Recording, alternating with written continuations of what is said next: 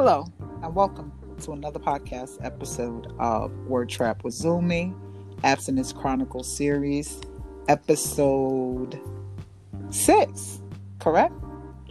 B? If memory serves, that's absolutely correct.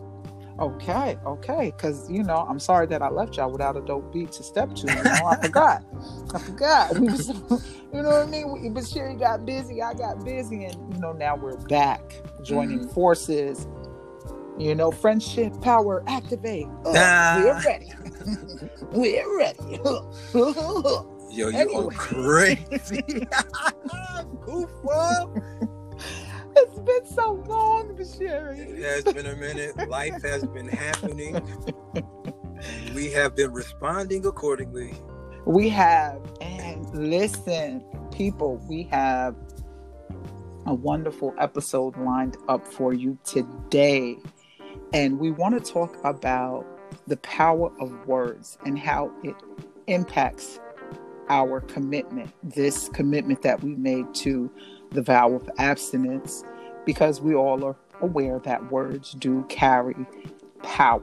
It does carry vibrational frequencies and it does impact our subconscious.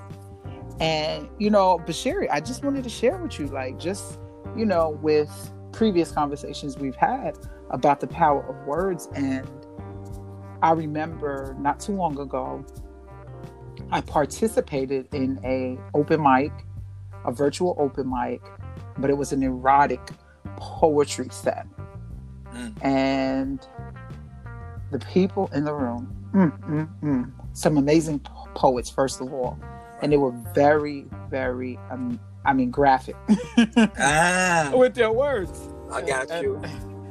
I mean, I was just like, what? Wait, hold up, bro. Inquiring vaginas would like to know. Okay, What you the talking about? Like, JJ was like, what you talking about?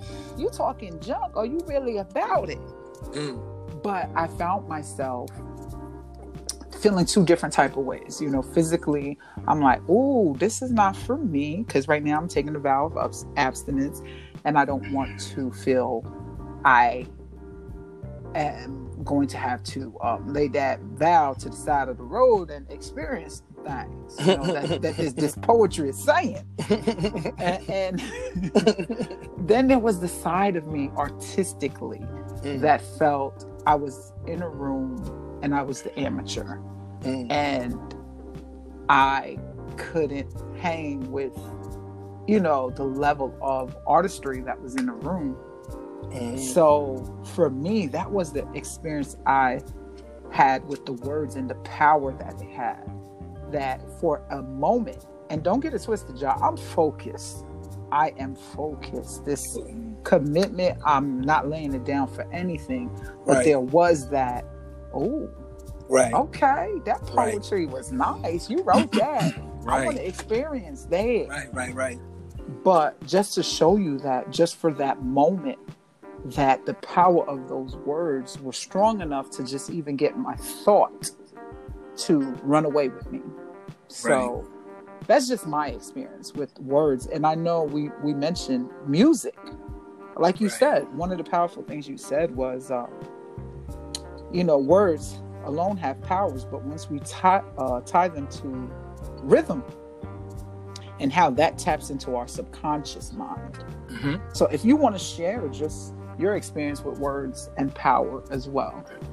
I definitely want to get to that, but I did kind of want to chime in on what you just disclosed Oh, sure. within the context of erotic poetry hmm and how um, that mental arousal Mm. um, it kind of piqued your interest Right. to right. cause you to kind of re- right hey i see you might want to feel you do you too whatever but, but it piqued your interest and your arousal to the degree that you had to take an assessment and reevaluate um, your own commitment to abstinence right. and it, it really speaks to um, that interplay again between um, our environment and particularly uh, how words are charged to the extent that they engage our mental facility and capacity Mm-hmm, mm-hmm. um,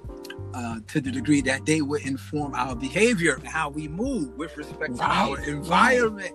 And so it's just so powerful uh, when you sit there and you consider um, uh, how ideas become incarnated what I mean? Mm, and how we can go from a thought um, to uh, a, a paradigm of thinking, right? Mhm. and how that now becomes habituated in how we're going to engage ourselves and That's right. That's right. people in our environment. So you have made the segue into how um, not only words and their exclusive uh, application are very powerful and resonant with energetic ener- with energetic influence, um, but when you marry that same power with rhythm and music and how now because of the rhythm and the music and you know you're you're beginning to have this um synergistic interplay with the with the rhythm so you're dancing before you even Mm. know it right That's But while you- right. but while you're dancing right what's even being further habituated by the rhythm and your agreement with uh, the dance to the rhythm is Mhm. are the words that are being carried by the rhythm My God. and so we think we're having a good time and it's all innocent. And of course, what comes to mind readily, because it's hot in the streets, is Cardi B and like Meg Thee Stallions WAP. We all know what it means. right. That We wet, know. that wet ass, uh-huh. You know what I mean? I'm, I'm gonna go ahead and censor myself for your sake, Queen Sister Biscuit. yes, because you know, Sister Biscuit can't handle the word P and the word D. I'm sorry. I'm sorry. I just can't. R- rated PD, huh? Okay. So,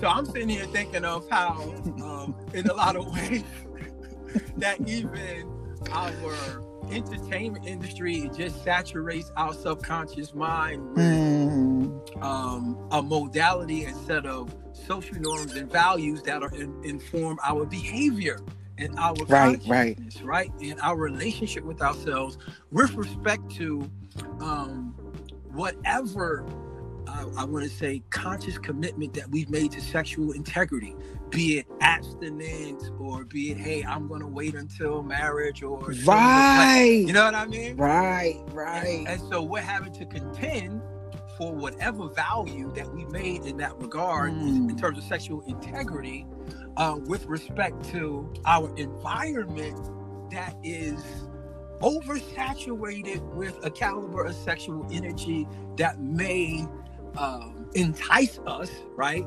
to compromise or forego what it is we have endeavored to do for ourselves. That's right. That's right. And That's so I just think that it's interesting that we kind of explore um, the ways in which that whole dynamic unfolds. And, and a lot of times it unfolds without our um, conscious uh, volition being involved. It, it, it Mm-hmm. surpasses even our capacity to make the decision on the basis of our own conscious mind because we've again been sublimated via the subconscious um, reality.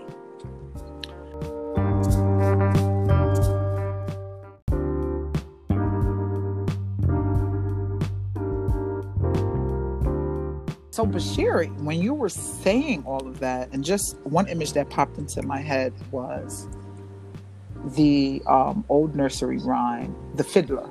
I'm not sure Mhm. if it's the Fiddler or the other one, Pied Piper. right, I Um, think it's the Pied Piper. Pied Piper, right?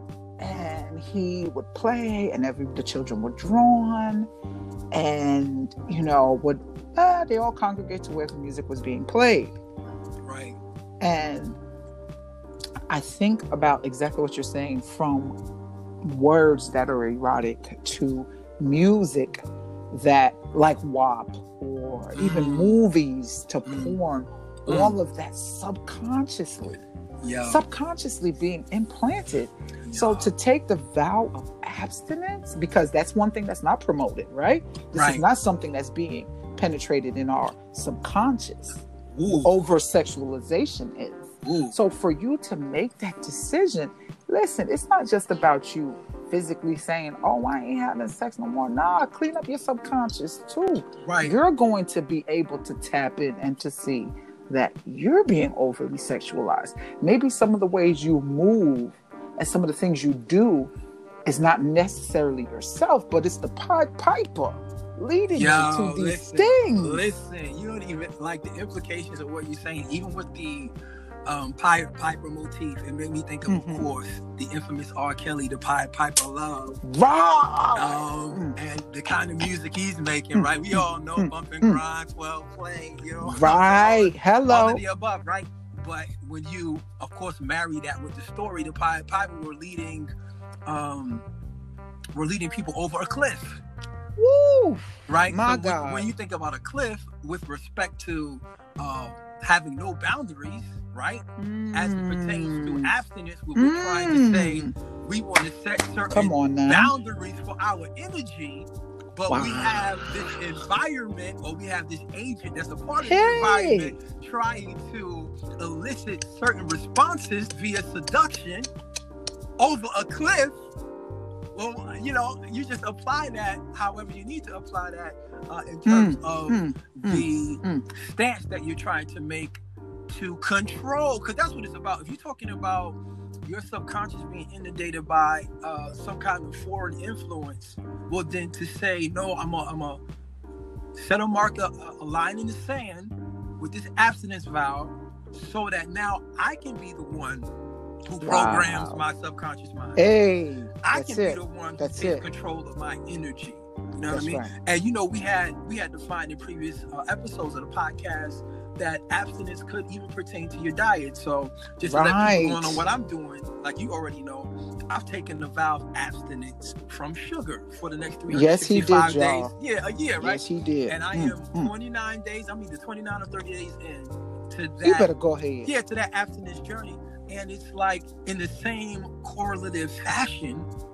Mhm. it's about taking back the power to determine um, my health Wow. to deter to Wow. determine my being the, the constitution of how i'm going to subsist with respect to the environment Mm. irrespective of uh, the influence that the environment wants to encroach upon whatever stand I'm trying to make against the grain of the aforementioned. And so it's just Wow, wow, wow. that Piper imagery, that, you know, just being yes. taken away by the rhythm. And it's like you Mm, forgetting mm, about mm, the boundaries. And next thing you know, you believe you can fly and you, and you go off a cliff.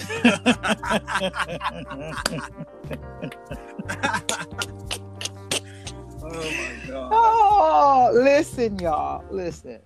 We can go on and on and on again about this topic. And that's why Sherry and I are going to continue to come together and just listen. Like we said, he said, we're no guru. Nah. We're no guru. Right. We're just taking back our power because we both are on the same journey to this uh, light path and and just really truly becoming in control of us and our decision and our life and everything that we desire. And you know, the vow of abstinence again is a vow that anybody can take.